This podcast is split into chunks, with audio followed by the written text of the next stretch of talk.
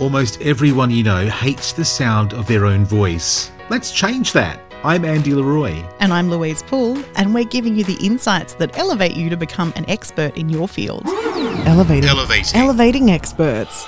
So, you've recorded yourself, thought it was great when you did it, but then you played it back and, ugh, do I really sound like that? Yes, uh, but also no.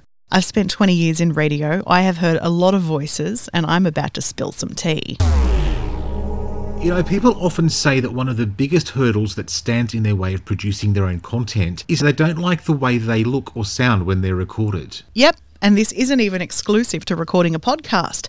It applies to all mediums where you're reflected. Have you ever looked at a photo of yourself and thought, I don't look like that? Or videos, especially when I get caught staring at the video of myself in the Zoom call instead of the person I'm talking to. And when I was working in radio, the single most common comment I would get from any listener that I spoke to after they heard themselves on air was, I sound terrible. It doesn't sound like me at all. You know, I thought that about myself when I was on the radio at first too. I didn't recognise me. And when I first started, I used to think I sounded like I was bouncing on a trampoline the whole time.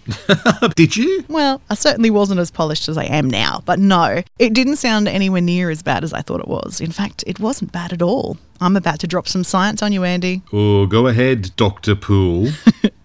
Well, we feel uncomfortable listening to a recorded version of our voice at first because we don't sound the same way recorded as we do in our head, literally. so it's not just in my head? Nah, it's in your ears, your inner ears. External sounds like a recording are interpreted entirely through your ears via sound waves and air.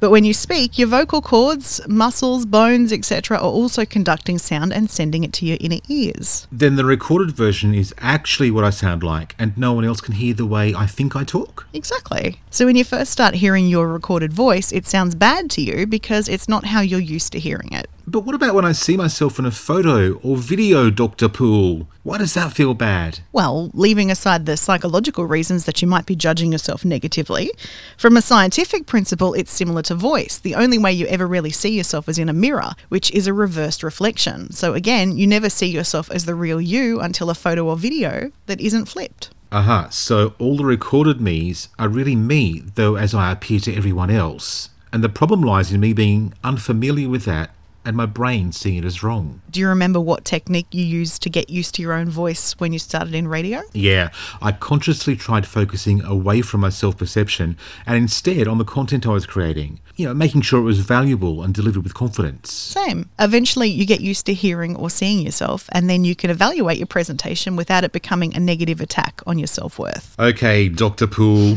to recap, we don't actually sound or look the way we think we do because science. And the way to get comfortable with it is to expose yourself to more of what you really sound and look like. Take more photos, record those videos. Show up on social media as the face of your brand and sell your product and yourself. Your confidence will grow as you do it. And I promise you that everyone who ever told me they thought they sounded bad actually didn't. And if you want more detailed information on the science, we've left the links in our show notes and on the website. And you can reach out to us and let us know what other ways we can help build your confidence so you can grow your brand. Next time on Elevating Experts, we'll help you to identify your expertise. Elevating experts with Welcome Change Media, giving you the insights that elevate you as an expert in your field. Mondays, Wednesdays, and Fridays.